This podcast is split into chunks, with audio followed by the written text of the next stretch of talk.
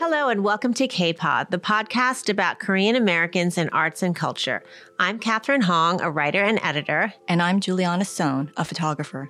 Today, we're delighted to interview artist Byron Kim in his studio in Brooklyn.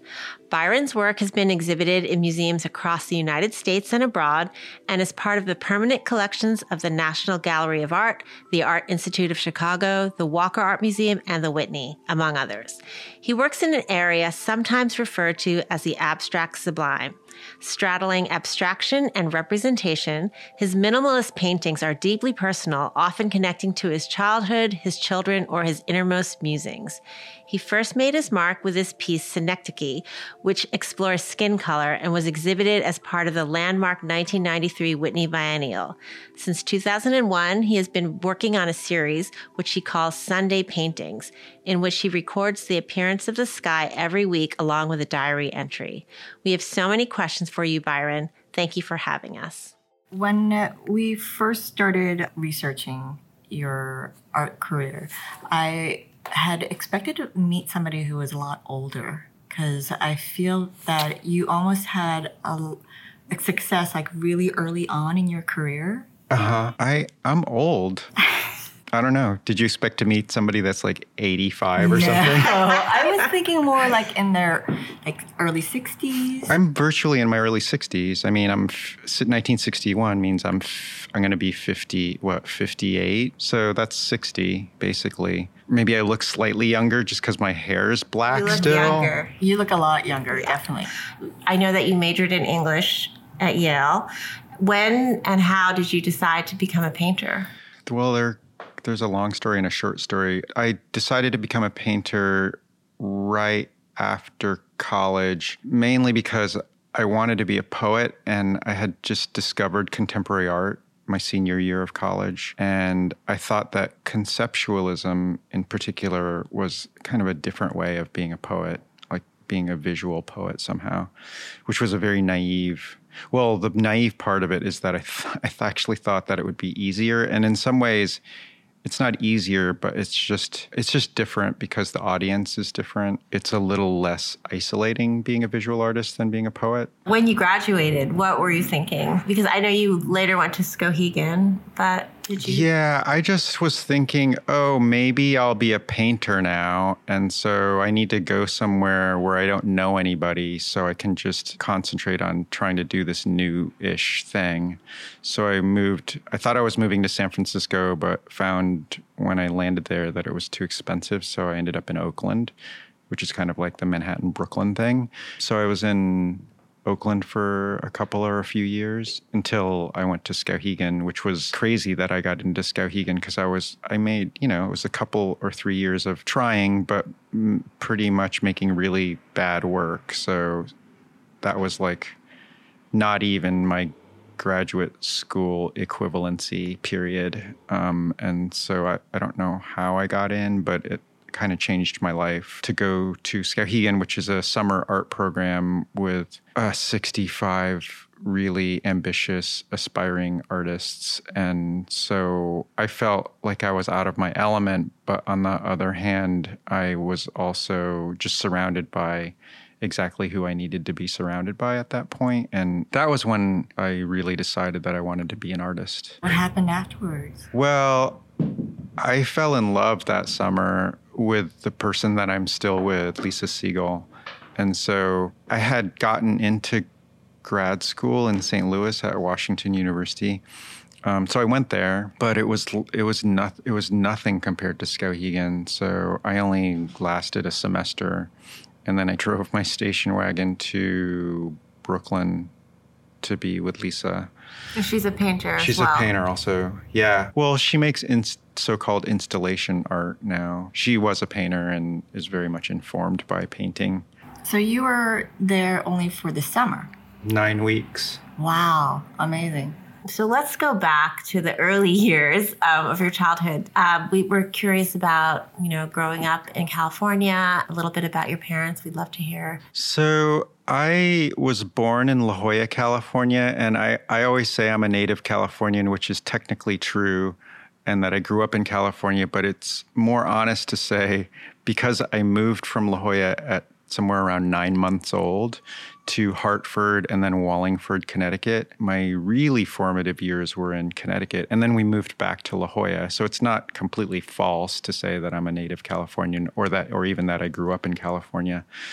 I, I do remember quite a bit about growing up in in Connecticut. I, I was born in 61. And so it was that typical kind of suburban, almost rural situation where I could run around, you know, any, you know, could leave home by myself when I was pretty little on my bike or on foot and go anywhere I wanted. And nobody was worried about my safety or anything like that. My parents are both doctors, so they weren't home a lot, you know, during the day. So, um, were you an only child? No, I spent time with my sister too. She's three years younger. What kind of parents were they? Were your parents pretty strict, traditional, no, academic, they, pushing? They were kind of in between. They, I wouldn't call them strict, traditional the like the stereotypical Korean American parents. First of all, they were really early Korean Americans. I think they both came here around 1950. Wow. One, my mom landed in Texas somehow, and my dad in California. They had met in Seoul, but they re-met in in New York City. My dad was came here to go to medical school at Columbia. At that time, they said they knew all the Koreans in, in New York. In fact, uh, every Saturday they met with them on 125th Street at a Chinese restaurant, and all the Koreans in New York attended uh, around one, one table. yeah. I believe it that yeah. early on. You know, they're both physicians, so you would think on paper that that's like the perfect storm of being proto tiger parents or something they weren't really like that. Like, I think that my mom maybe thought that it would be good to become a doctor, but she never voiced it very strongly. And my dad, on the other hand, always was like a cheerleader for whatever I decided to do. That's amazing because you are the firstborn mm-hmm. Korean son, right? Male. And uh Yeah. And, you know, more amazing because there wasn't any indication that I would have any success at it. I don't know what they were thinking. I don't know. Maybe they were thinking, oh, this will be over with eventually. or Well, there weren't very many Koreans in that part of Connecticut, I'm sure. Were there? No, I grew up surrounded in Wallingford, Connecticut and in La Jolla, California by well, no no Asians. I think that of. contributes to that hot house environment of pushing your kids to compete when you're growing up with a bunch of other Koreans and they have kids. Oh, I interesting. maybe. Yeah, uh, because um, they're there to pass judgment and bear witness. yeah. I never successes. thought of it that way, but yeah, there were, you know. They didn't have to compare you against like the white kids. No. They, naturally don't. No. I think schoolwork was important. Like they were, for instance, when we moved back to La Jolla, uh, my sister and I were placed in the local public school. And um, apparently, at a certain parent teacher conference, my parents were told that I was goofing off during class. And I was. It was a fourth, fifth grade combination class. I don't know how many kids there were, but it seemed like there were 40 kids in the class. And it was really boring and I was always messing around. And my dad did not like that. It just seemed like a waste of time, I think, to him. So he put us both, i feel so sorry for my sister. Um, he put us both in private school after that. But I don't remember them really riding me hard about doing well in school. I think that was all pretty much self motivated the culture, the subculture of Korean American visual artists is so small that you probably can't generalize. But um, the, it's hard to generalize about their attitude towards their education, maybe. On paper, it looks like I would be the typical, you know, my parents are both doctors. Like that sounds like it's going to be the Ivy League. Yeah. I think that they do have that exact kind of prejudice that you have to go to certain schools. Mm-hmm. Like my dad's the type of person who like if I whatever school I'd gotten into, that all of a sudden would be like the best school in the world. I also I was really struck by the fact that your mom which she's an obstetrician gynecologist, right? Uh-huh. That she was working as a doctor in America at that time, which is really rare for women. I mean, that's pretty kind of amazing. amazing. She's an amazing role model. Period. Um, she was the real breadwinner because she worked such long hours, and that particular specialty, you know, you can see a lot of patients if you're good. And back then, you know, she had an office with just one other person there, and she did all her own lab work. And at one point, she had the San Diego County record for deliveries in a month, Wow. which was I don't know, forty something or some crazy figure That's like more that. than one a day. Yeah.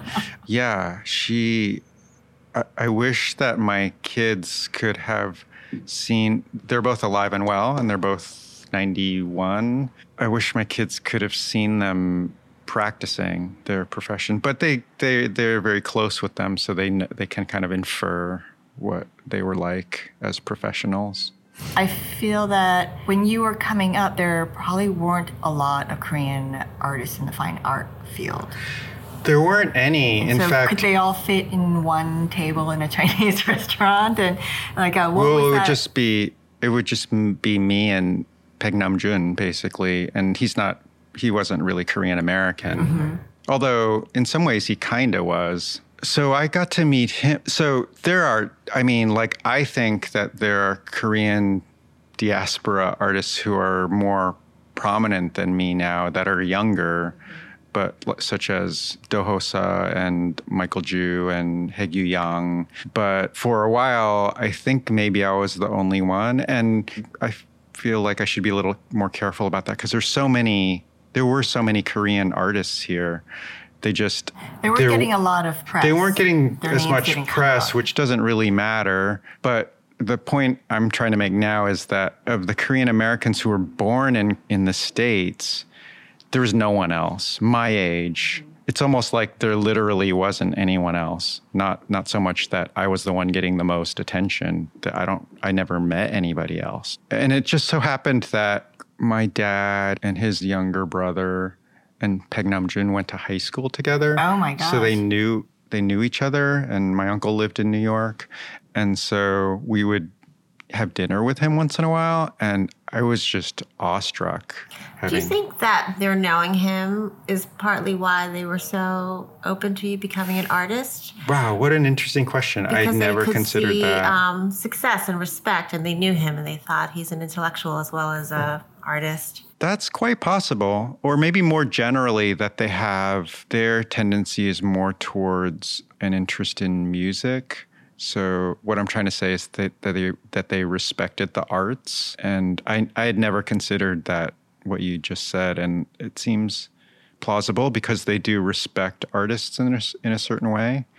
Um, I think other Korean Americans don't. It's not that they disrespect artists; just, they just don't really think about Yeah, culture in a, in music that way. is bigger for them. Music is bigger. Um, so when you were still just starting out as a painter after Skowhegan, etc., did you have any odd jobs? Yeah. So before Skowhegan, I was a I did temp word processing in Oakland, and then when I got to New York, my friend got me a job at Skadden Arps as a as a paralegal on the night staff, and that I had no idea, but that was like a hotbed for for it was there's kind of an art strange art scene happening there at night because that was the job like that was the job to have if you wanted to have some other creative career Really?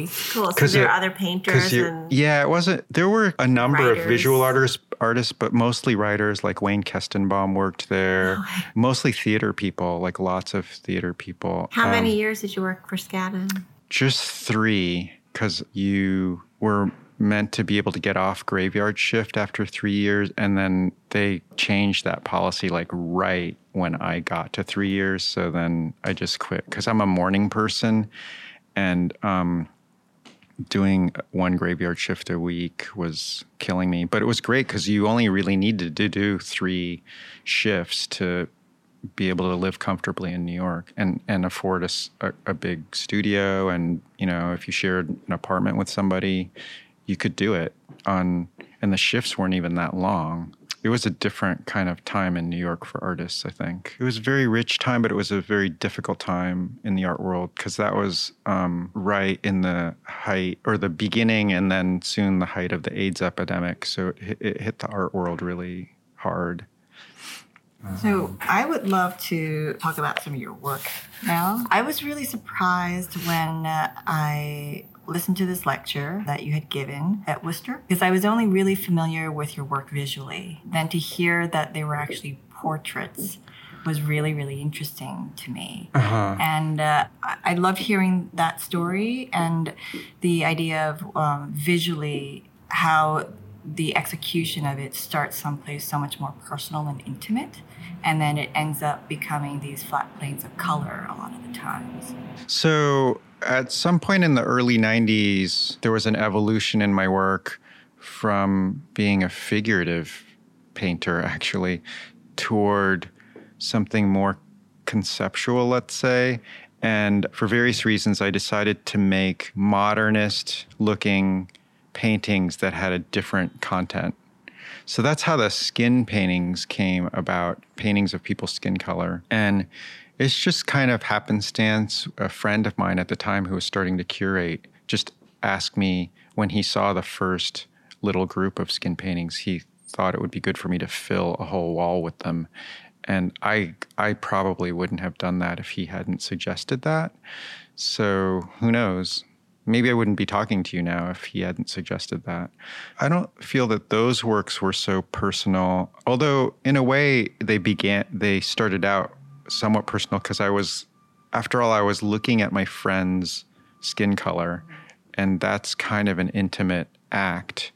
And that's closer to the subject matter than what it became or what that work which is called synecdoche um, came to be viewed as. But yeah subsequently i did make work about my family and there are a couple paintings of my son emmett that are portraits there's there's there's a painting that i consider to be a portrait of the un building um, they're all very I think they're all very personal. Part of it is the layperson, the person who doesn't know that, who's not initiated about modern or contemporary art, thinks when they look at severely abstract, like very abstract art, let's say very abstract painting, like abstract monochrome painting, they think that there's nothing. I imagine that they think there's nothing there. Like it's really hard to think about something being just about color or something like that. You know, I simply tried to make it about something very specific, like my mom's skin color or uh, A shirt a that shirt that I wore when I was a kid. kindergartner or w- what Emmett, my son, looked like when he was 10 years old. I, I feel like these stories or these touch points and where these paintings start really bring a certain kind of life to these paintings Yeah, the so- stories and the personal touch Right. So the most common question I get after I talk about my work um, is, "You just gave us all these stories, and it made me be able to un- appreciate your work so much better." But when I see your work in the museum or in the gallery, I don't have those stories. So what about that? It makes me motivated to make the work stand on its own in a way, but also if you know something about my work, you probably know that there's going there's something else going on. So you might be motivated to figure out what that something else is. Maybe not. And maybe it's or just impossible to be motivated unless you're explaining it. Right? maybe. they know? Oh, maybe. a reference to my so then there's Oh, just there. Yeah maybe it's just what it is and maybe that's enough and maybe not. I kind of like that. I kind of like that it's not so clear that um, everyone doesn't get the same exact explanation or the same exact notion about meaning. So you know they're often very rich, kind of very pregnant misunderstandings. Like, I don't know if this is quite a misunderstanding, but a work that was primarily meant to be about skin color suddenly becomes talked about mostly in terms of race, which that sort of sounds like a fine distinction, but it's kind of a huge distinction in my mind. it's, a, it's a hugely different Yeah, it's just about, like I said, just tr- taking l- a literal subject matter you know, these different shades of color and, you know, attaching them to st- still something very literal, you know. Did, uh, was that something that was talked about? You first painted it, or has the interpretation changed with the politics? I think it was day? immediate because of the moment. Like I've had a couple of these instances about 20 plus 25 years apart of the, this kind of timing where so in the early 90s when that work came out it basically made its big debut in the 93 biennial which was this biennial whitney biennial which everybody still refers to even though i mean how many years ago is that Right. now? And didn't they recently do a show revisiting the biennial because it was such a landmark? Well, the New Museum did a show revisiting that year, but it was, you know, everybody refers to it as a it was part it was part of the postmodern era, but it was this multicultural aspect of it. That work kind of got assigned assigned as a visual marker for that m- moment. I mean, I wasn't fighting it, but I I didn't plan for that either.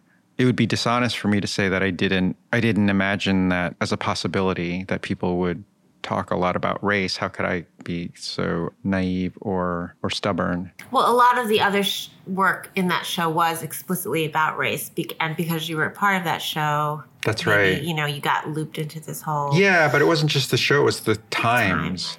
And so that happened again recently because I made these paintings that were about the notion of a bruise. Um, and it, it's all from this particular poem by Carl Phillips, who's my favorite poet currently.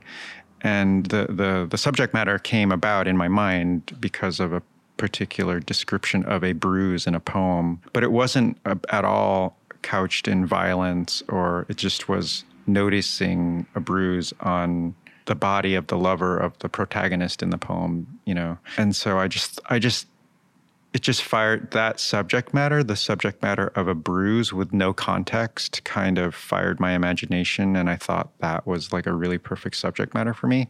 So I don't know if like further back in my mind, I'm thinking, oh, this is perfect, you know, like this is a bruising time right now. But this was like a few years ago.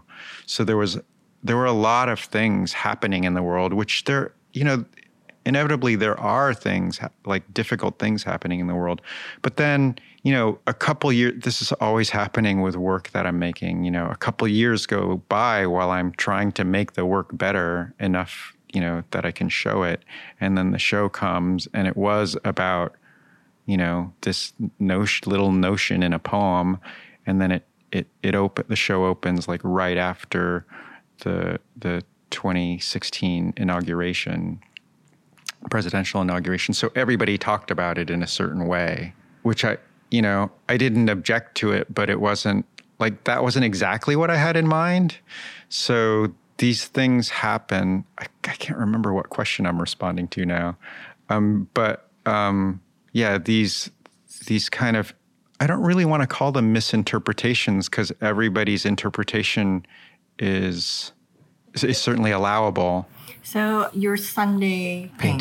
paintings. Um, how long have you been doing Oh, that? since January 7th, 2001. And, and you're still doing Yeah. that practice of once a week sky. Usually every Sunday. Sometimes I'm, you know, I forget or I'm super busy, and then it usually happens on Monday or Tuesday. So was that intentional when you started that you thought I'm going to just keep doing this? Yeah, it's sort of like when I said that I got the idea of the bruise or the skin color. Like it comes in a flash, the idea.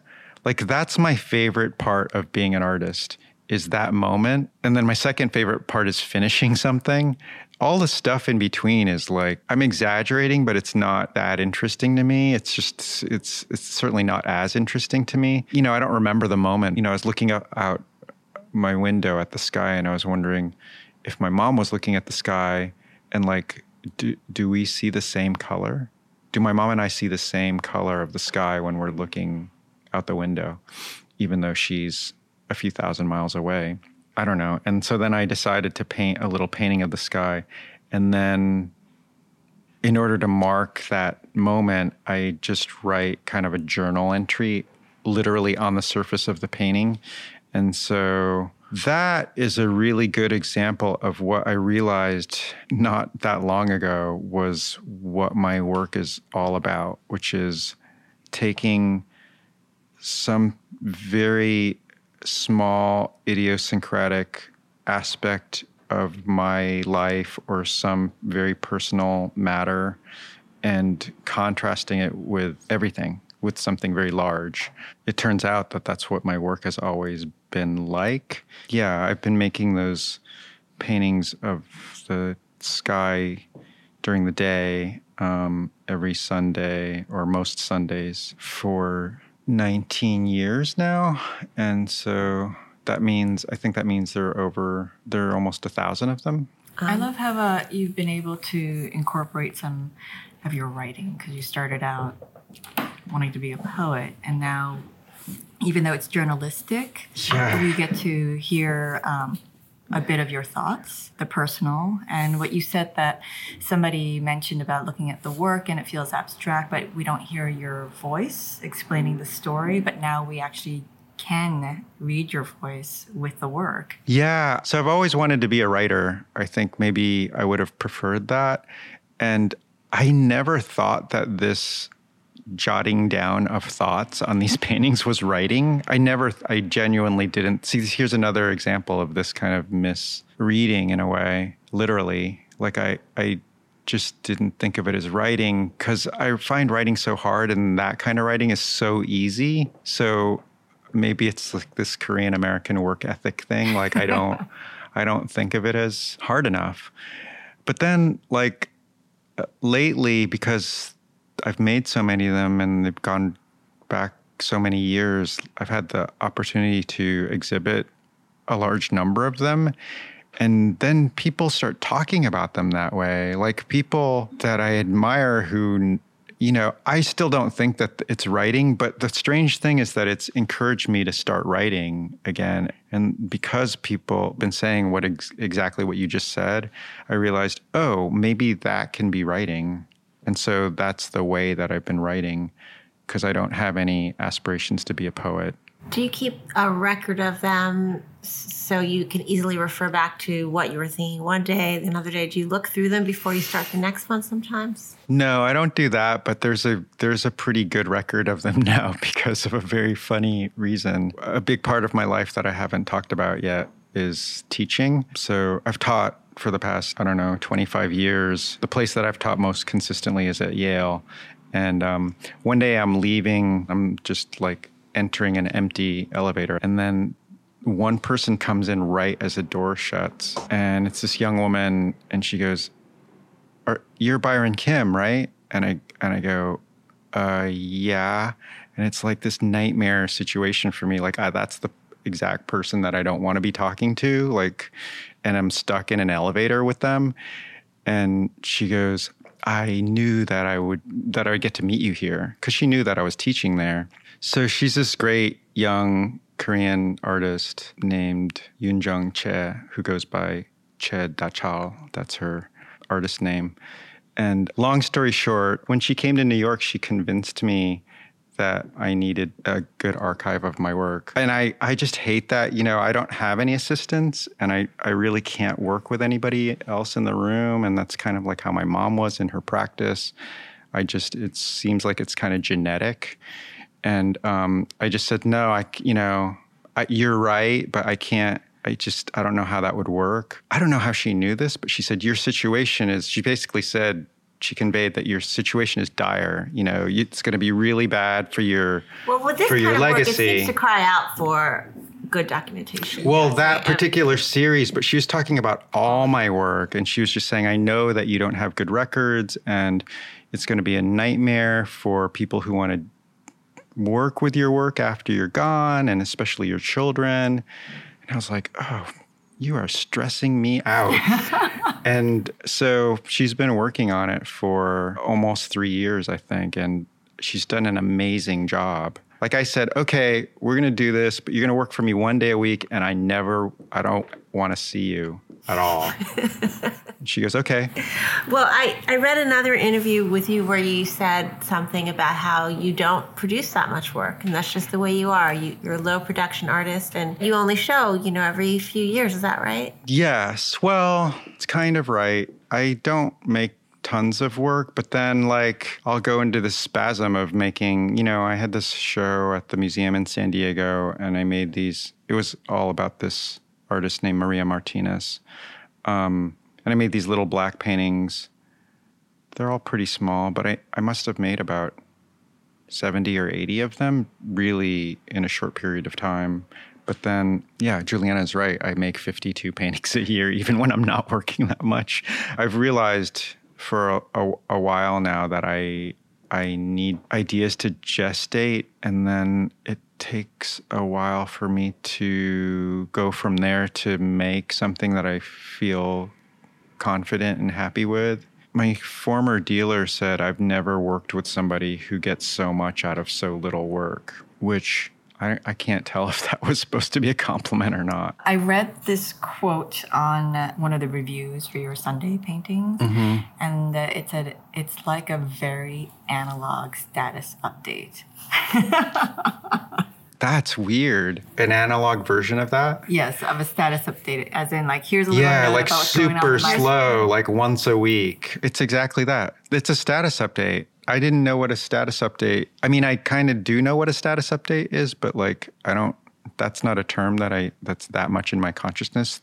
And so you've just explained it, and now that I've absorbed it, I realize that's totally right. Those are all weekly status updates, and they started in 2000 early 2001 so they probably preceded status updates i'm yes, guessing definitely. and so like you know i'll keep updating my status until i literally can't do it anymore i used to say until i die but i imagine there might be this period which i hope is merciful, mercifully brief that I'm that I can't do it anymore. One last question I have is about your kids. Are any of them interested in art, and did you raise them looking at a lot of art, talking about art all the time? Yeah, we raised them.